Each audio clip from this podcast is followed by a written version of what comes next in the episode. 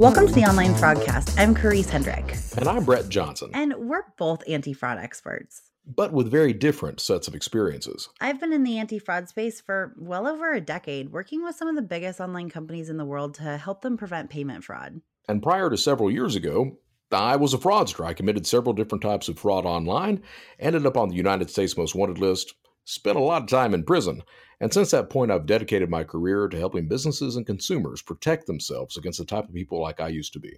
And today we really talked about several different topics that we wanted to discuss. And we have been reading articles online like we always do. One of them that came up for today was something that hadn't really been on my radar much. I've been aware of it, and I think you guys have too, but I didn't really realize how it might impact fraud. Brett over here just convinced me that it does, and I, I'm seeing that side of things. So we're going to talk about fake reviews online and in a lot of different ways. So there's the fake reviews that are done on other sites, there's the fake reviews that are done on your sites, there's the, the fake reviews that impact you as a consumer. We're going to talk about all those. So, Brett, why don't you tell our listeners why you thought it was important for us to talk about fake reviews in this second episode of 2019? Sure. So here, here's the thing. A few weeks ago, I read an article and I was trying to find the article to show to Karisse, and I can't find it, which is not out of the norm for Brett Johnson. But the article pointed out that fake reviews were one of the trending cybercrimes for 2019. And, and when I read the article, I'm like, okay, fake reviews, who cares?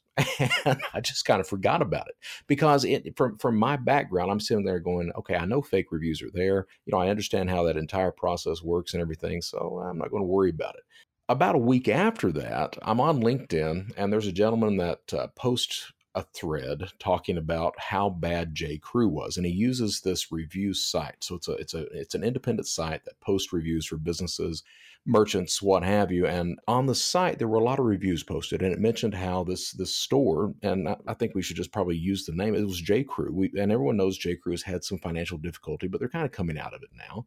But it had a lot of reviews for J. Crew, and I was reading through the reviews, and some of them were obviously fake and what I mean by fake, I mean it. Each review was really long. It it mentioned that uh, oh, this company is going to go out of business, and it uh, they were all worded very similarly and and things like that. I'm sitting there going, okay, obviously that's a fake review, and I pointed it out, and, and an argument ensued. And during that argument, another gentleman messaged me, and he pointed out that because of fake reviews, he lost his business and it ruined his life. And it hit me. I was like, oh, this this is really serious. And and see where I'm coming from. I used to teach when I ran Shadow Crew. One of the one of the big things that I taught was the perception of reality is much more important than reality itself. It doesn't really matter what's true. What matters is is what I can convince you that's true.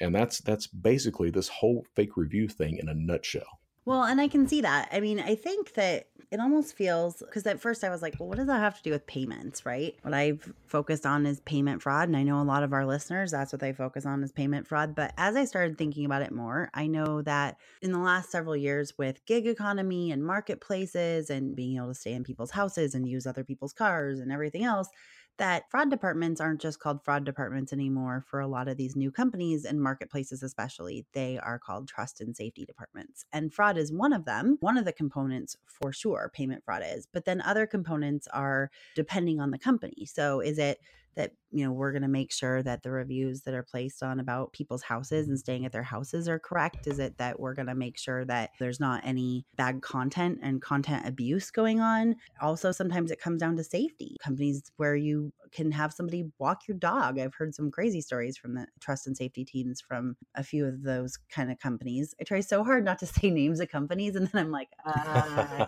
um, so if i sounded like i was kind of like yeah. stalling that let me interrupt you. yeah. But, uh, let me let me interrupt. Just say, but you you just mentioned like the dog walkers, and and that hadn't even hit me until you said it right there. So so think of think of someone or a, a group of people using fake reviews to to pump up a dog sitter or a house sitter mm-hmm. or uh, any any other number of things where someone will actually come into your house. Yeah. That, that is oh Yeah. wow, man, that's that's absolutely insane. Yeah, so that's the safety part, right? There's some physical safety issues there. There's some, you know, animal safety. There's some house stuff. Heard some very interesting stories about house parties going on and that kind of thing by dog sitters and house sitters and trust and safety teams getting involved. So that's where I see this kind of overlaying a little bit is all these new innovative companies going on that do rely on kind of peer-to-peer stuff. And you want to make sure that yeah, the person coming to your house to walk your dog or the person who's going to stay in your living room or the person who the person's house that you're going to be staying at or the car that you're going to be riding in or whatever is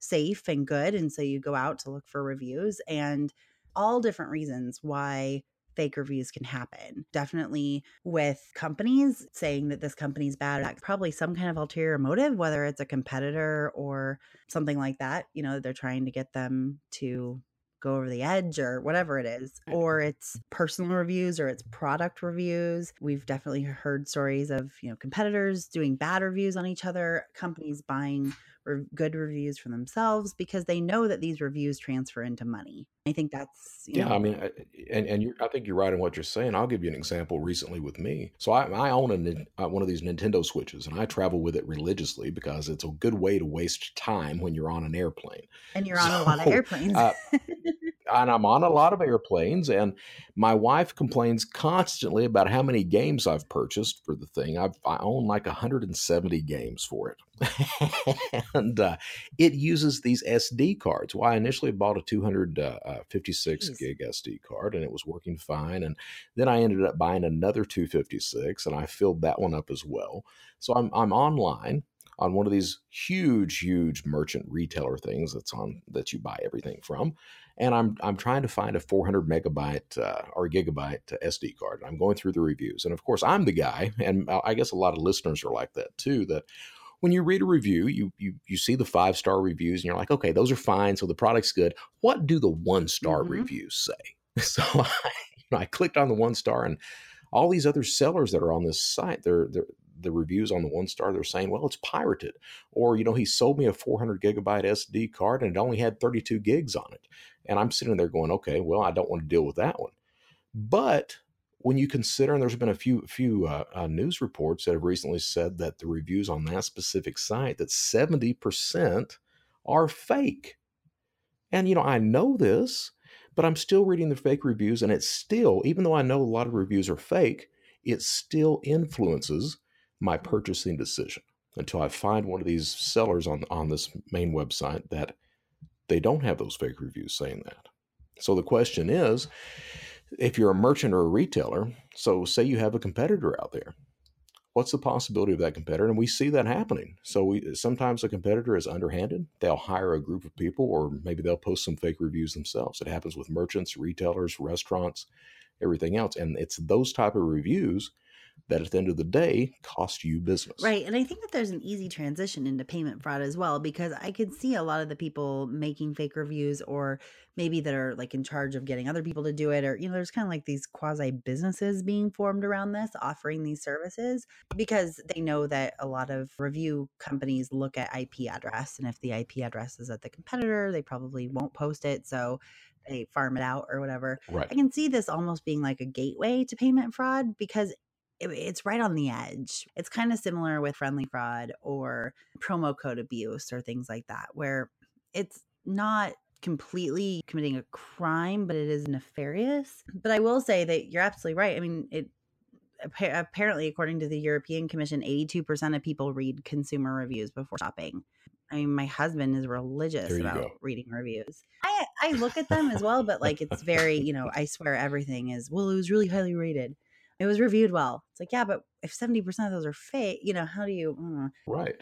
But even if you know they're fake, it's still at the end of the day yeah. you you you, mhm, you consciously realize that they're fake, but subconsciously you're, it Right. still influences your purchasing decision. And that is beside because it's it's manipulating me, and I'm I'm supposed to be this master manipulating guy. They're manipulating the manipulator.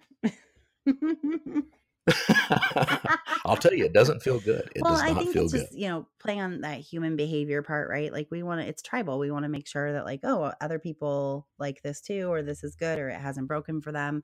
Eh, there's definitely a lot of reviews, especially on very large marketplaces, for fake items, like counterfeit items and stuff. And I remember seeing a news report Absolutely. a couple years ago about this family that was receiving all these boxes from major companies and they hadn't ordered anything. They checked their credit card statement, nothing had been purchased, but they kept getting all these items. And when they'd call to, you know, get it returned, they were like, no, no, you you ordered this, and like they couldn't even send them back. And it turned out that a company selling kind of cheap knockoffs of different things on big sites were just picking random addresses out of the phone book almost to send items to because a lot of companies had said you can only place a review if you are a verified buyer.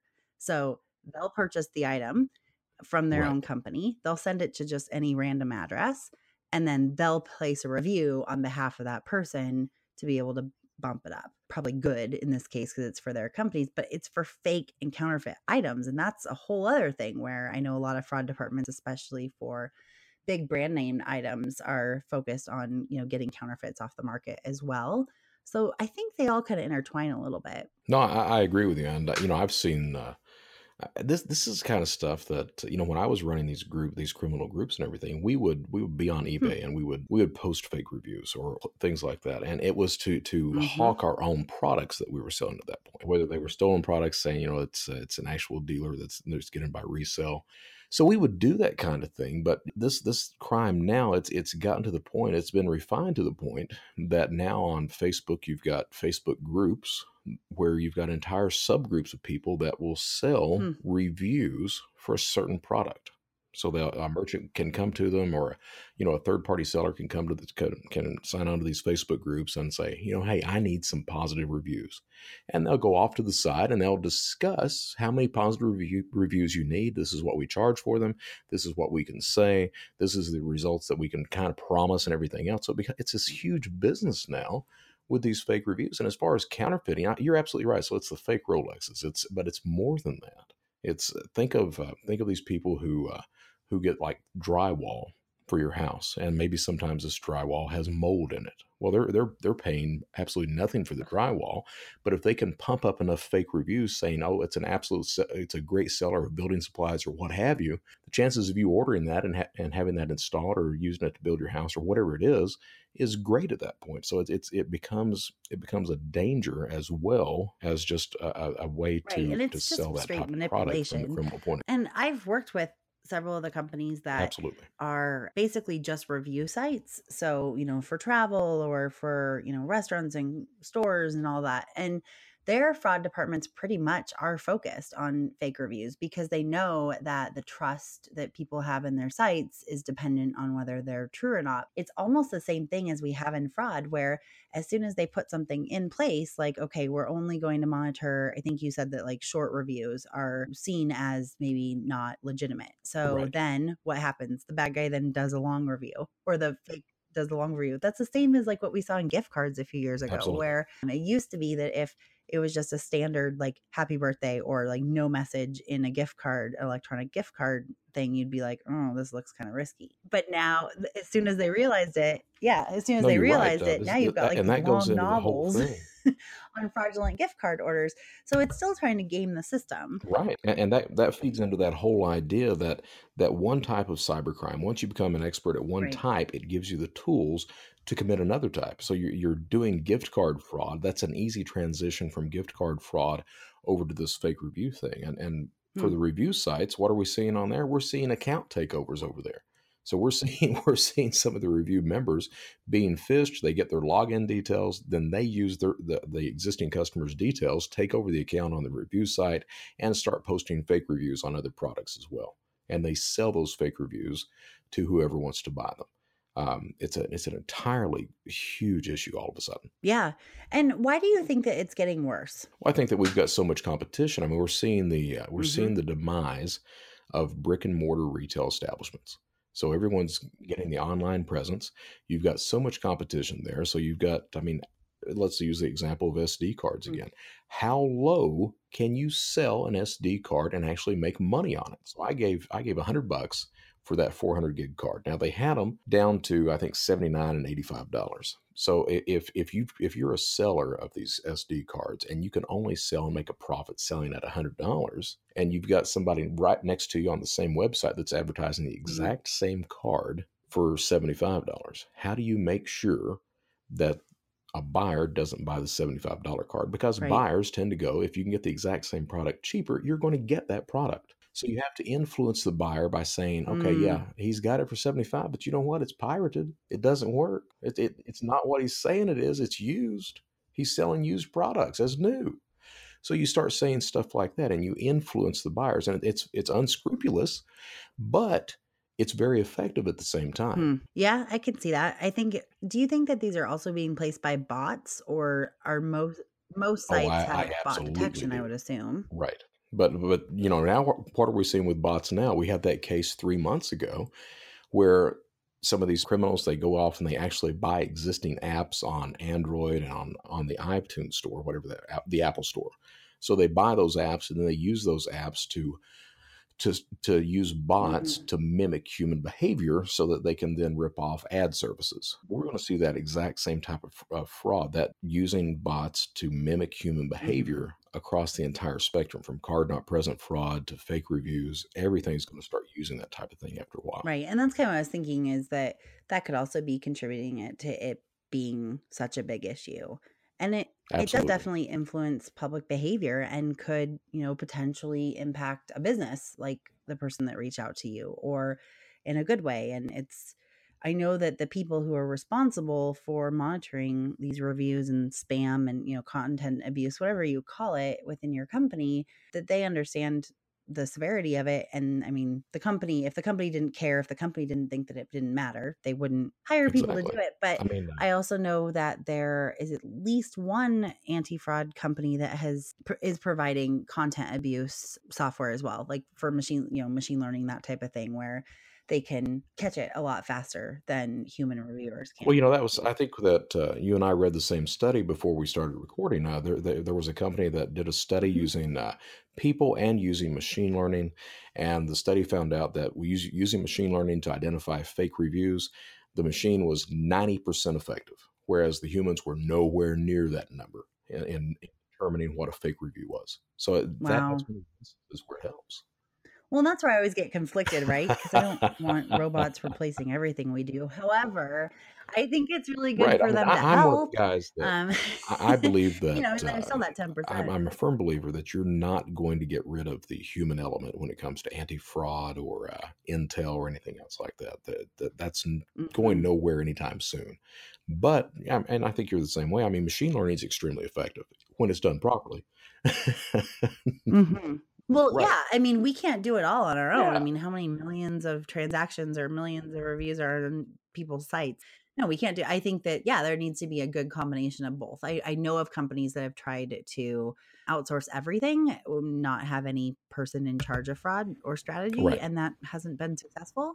So I think finding the right balance is really important. I mean, so there are definitely some tools out there, and I I mean, I'm sure there's probably more than one. I'm just only aware of one that advertises that they also do you know content abuse and and they work with several of these big companies to help them Right. you know Right. get it off of there so i mean i think that really just to wrap this topic up there has been at least one person put in jail for this. So i mean it is a crime in some jurisdictions. A guy in italy for uh, posting a lot of fake reviews for profit on tripadvisor. It's in the news so i'm going to name them. And he was put in jail and fined quite a bit but that's one case. And I think that until something is done, either by companies protecting themselves from reviews, even more, and I think it has to be all companies, not just a few here or there, or if it becomes more of a crime, maybe we'll see this go away. But for now, it's going to continue to be an issue. No, I, I agree with you completely. I think we're at the point with uh, with fake reviews that people are only now just starting to see the damage that's done with that. Um, we saw the same thing going on with synthetic fraud. I mean, it was for years. It was just one of these things that no one really paid attention to. And Yeah. I think that's what's happening with fake reviews now. Is that right now we're starting to really pay attention to what's going on with that. So hopefully we'll see a lot more people put behind bars. As we know, I'm a huge advocate of that. Well, and I mean, it says something that if you think that that's effective, I mean, it it definitely works. for you. Unfortunately, not for everyone because you're the only former cyber criminal I know that's over on this side. Yeah, I still don't Um, understand that. I, I really don't. Uh, you know, we talked a couple. I think we talked. Me and you did a couple weeks ago about this Max Butler guy. mm, That uh, oh, you talked to yourself about it actually. that was that was on your That solo it. podcast. just complete idiots. I mean, they they yeah. they get caught, go to prison, get back out, do the same thing. I'm like, okay, Yeah, but you always say that, you know, you go in with what you know, and you That's it. had some extenuating circumstances where you had people in your life that you loved and didn't want to disappoint anymore that made it. And I, right. think You're right. you have different mindset as well and just different components. Everybody's a little bit different. I'm sure glad you're on this side, but I think that I think to your point, I think the reason why we wanted to bring all that up is more just to bring awareness to it because I think it's easy for us to be like, well, there's no dollar attachment to it. There's no chargeback. So it's not really that big of a deal. I was like that an hour ago, but you changed my mind. Sweet. So another topic that I was, you know, we were just kind of talking about what is top of mind and what we've seen people talking about in the last week. And something that kind of surprises me that comes up quite a bit is AVS and CVV. I still have merchants asking me like, should we, should we not? Um, and there was an article in a publication um, that uh, you know talks about different fraud and that kind of thing this week that talked about the shortcomings of AVS and I just saw the headline and got unfortunately made a, a snap judgment and thought that it was leading people to not use it and so I was like no that could be irresponsible but as I read through the article, I saw that they they did balance it out. Um, I do think it's important, even though these are like the two tools that we were given through Visa and MasterCard for so long, and it was the longest one, they still have their purpose. I, I would never say to rely on them 100% anymore, because as Brett knows, probably I would I would imagine that most, and actually, I mean, I think I know this, but I'd love for you to clarify that most purchases of cards now come with the billing address and the last three digits on the back of the card. Am I right? No, you're you're completely right. They they come with so so for for a low of six dollars, you get the card number, expiration, three digit security code on the back, the billing address, the phone number, and the uh, email address that's on file as well. So you get all that, and I think I've pointed out before that for for cybercrime today, the the the the more experienced carders out there, they buy information that tends to be local to the area that they're in. So everything tends to match up better at that point. Right, especially for IP geolocation and all of that. The, it looks like, oh, they're probably just at work because they're a mile away from the billing Right. address. And so I'm not saying that AVS and CVV are good for fraud prevention necessarily. Here's kind of how I say it, actually, to back up, just in case anyone listening doesn't know what I'm talking about with these acronyms. AVS is the address verification service, and CVV is the the check verification code on the back. So it's the the last three digits on the back of the card, or Amex, it's four digits above the card number. Leaving that there, and those have been around for 20, 30 years for card not present. I mean, it started out with mail order, telephone order, and then whenever an order needed to be keyed into the card reader, like the physical card reader, and then online that transferred. And I would say like 10 years ago, that was pretty reliable of like, okay, if it's a no match, it's probably fraud. But now I wouldn't rely on it too much for fraud. But here's why I do think that they're both important. AVS, and this article did say that. I was very glad about it. You actually get a discount in your interchange. And I don't know if I should say discount. There's a higher interchange fee if you do not process AVS. And interchange is essentially the fee that you pay to the banks for the privilege of charging their cards and it varies based on card number and card type, all different kinds of things, and how it's entered and all that. So it's cheaper for you, especially if you're doing thousands and thousands or hundreds of thousands of transactions, to at least run AVS. Now, it doesn't impact your fee if it's right or if it's wrong. Just if you did it or not. So as long as you have attempted AVS, you get little. It's like 0.1 percent or something. Like. It's it's a few basis points. So that's part of it. And then the other piece is with CVV, I've actually seen a lot of people, especially digital goods merchants, have a lot more cards declined from the bank if they don't include CVV or AVS. So basically, the bank is only going off of what they know about that transaction. And so the more information you can give them about that transaction gives them trust and their systems trust that their true cardholder is making that purchase on your site. So I've actually seen there was a very large online ticketing company several years ago that was in a battle with one of their departments because they wanted to put CVV in just as some kind of stopgap to hopefully prevent fraud. And other units of the business were like, no, that's going to impact conversion. We don't want people to drop off and go use the competitor. And so they had this battle and they did an A B test. So some of the sales were asked for CVV, others were not and they looked at it and not only did it impact fraud a little bit here or there the surprising thing to them was that they actually saw a 3% increase in how much sales were approved by the bank just by asking for that extra information so nice. yeah so I mean, it may not so it may not prevent fraud in that way but these are added benefits of those that make it very valuable for your business. If you can increase your sales just by one little thing, and everyone, every consumer is used to entering that now. But the other thing I would say is that I come across merchants when I'm consulting that have hard rules in place on their AVS. I've had one that said we don't provide goods or services to anyone who has a AVS mismatch. Another one said, well, we don't allow any sales that have anything less than a zip match or or less than that so you know at least the zip code has to match and what my fear is is when you're making hard rules based on avs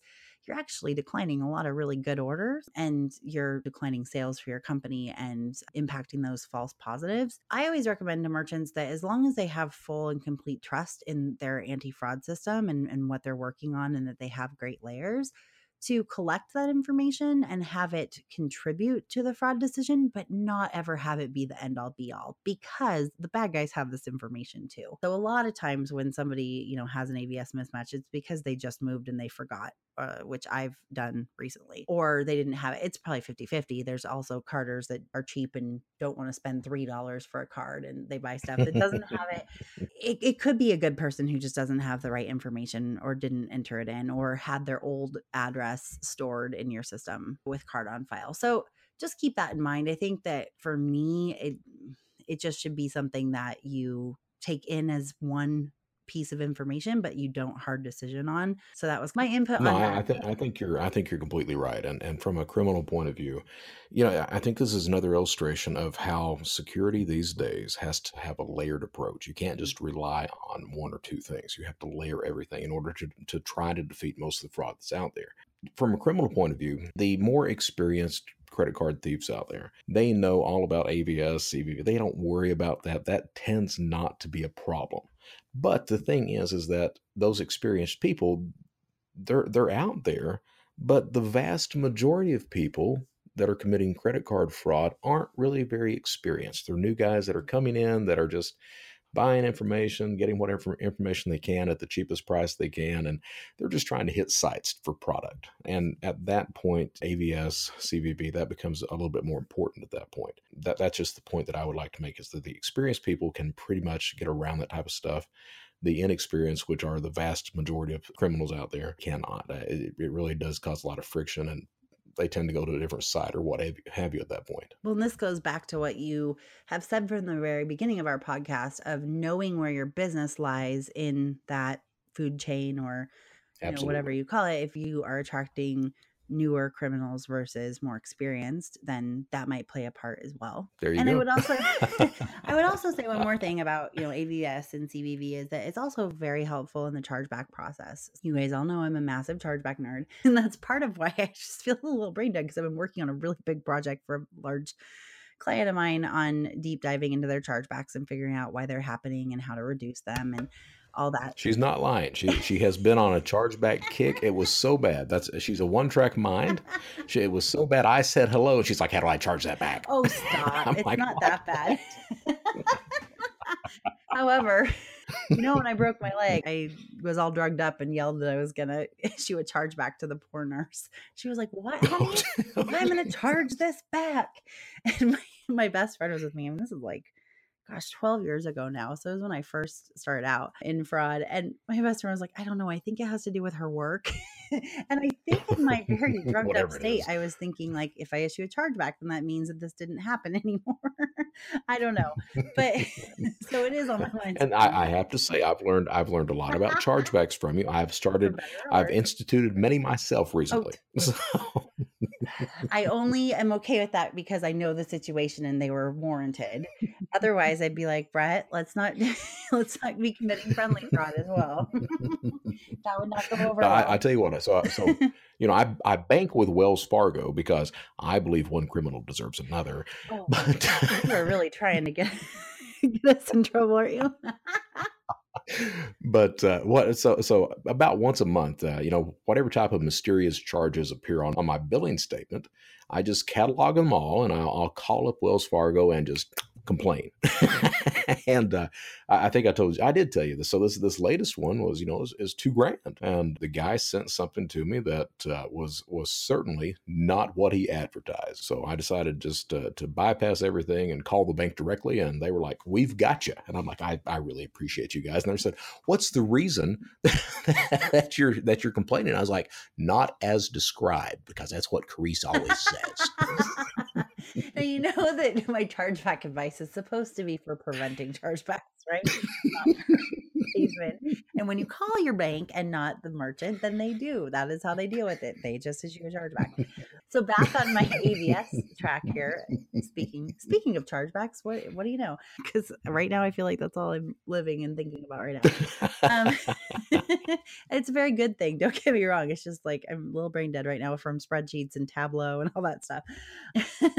but with you can use AVS and CVV in your chargeback responses, and they are very valid. So if you have billing and shipping are the same, and the AVS matches the billing, you can easily say that you know we shipped to the address that verifies with the issuing bank. And that's to prove that the cardholder participated in the transaction when they're claiming fraud. So sometimes it's actually great when a. when I the actual person issues a fraud chargeback and people look at me sideways when I say that. But if you're just responding to the complaint that they have, they're saying my card was stolen and used on your site. If you can prove that sure it wasn't stolen and used on your site and just stick to that one claim then and you're even if you know that they're really the real reason why they're mad is because it was they wanted a refund or whatever it was it may be unrelated to that but if you just take the claim at face value and say okay i'm just going to prove that the cardholder made this purchase then using avs in that way is very beneficial to you when you're representing so so for that alone it's Yeah, worth it to use Absolutely. AVS. Yeah.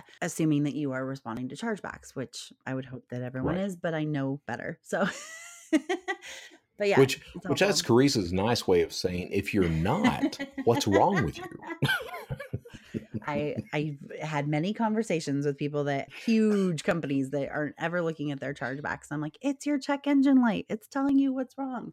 It's telling you what fraud you're missing, and you're not even looking at it. Like it's telling you, you know, what's in your business. Ugh, don't get me started. I guess I already am, but that's another Karisse rant. yeah, no, I I just think it's super important, and I know how much value they can bring, both by looking at why they are happening and and where they're happening and and all of that, but also um, how you can respond to them in the correct way, so that when you do get chargebacks, you're getting as much money back as possible. So that's all the reasons why I think AVS should be used. Now, should it be trusted for fraud prevention? Absolutely not. It shouldn't be the only thing that you use.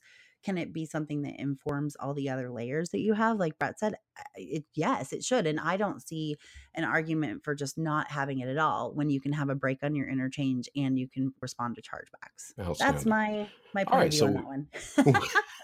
we we've done my pet peeve of the week, which was fake reviews. We've handled your pet peeve.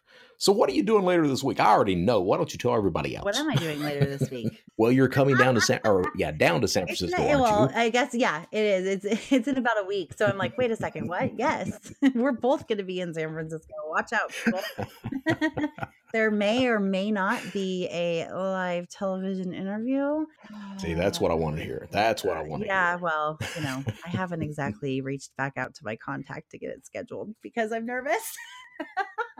but Brett's making me. I Well, definitely reach I out. See, so you're telling this now to I me. know because we're on the air. You can't strangle me. We're three thousand miles away. Um, no, we we. you know, I'll post it on LinkedIn and LinkedIn, I'll tell everybody to, to make sure they you to to reach out to that That's guy. Very nice of you. We have a standing invite uh, from dear friend of mine from a long time ago to be interviewed on live news. I'm just terrified because I've never done it, but Brett's telling me that I have to, so that can be eh, very exciting or not. But yes, I will definitely do. it. I'll reach out to It will. It will. All right. now that I'm all right, so I guess we'll also to... be recording a lot of episodes in advance because somebody is about to speak at like 475 million conferences this year. well, it, it's getting busy. I'm not going to lie to you, it's getting busy. Yeah, so no, it'll be good, and you'll be you'll be speaking at an event over there. So it, it's nice when that happens when you come over to the West Coast and we can hang out. So that'll be fun. I'm looking forward to it. Well, it is a great area, and I've got a lot of good friends over there. Hint, hint, wink, wink, nudge, nudge, Karisse, Karisse, and a few others. there you go. All right, so let's wrap it up. You want to? Um, yeah, let's do that. All right, so that's it for our episode today. Thank you for joining us, and we hope you've learned a lot. We've got so many of these topics to cover to help protect yourself and your company from fraud, so please subscribe to the online fraudcast to be alerted to when a new episode is out. Please tell your friends, rate and review wherever you can because it really helps us and it helps others learn about these topics as well. And we want to hear from you guys. We love hearing from you. And please, because we are going to be recording several episodes coming up soon, don't be afraid to let us know what you want to hear us talk about. You can find us on Facebook under the Online Fraudcast, on our website, onlinefraudcast.com, or individually on LinkedIn. Until next time, stay informed, stay vigilant, and stay secure. Thank you.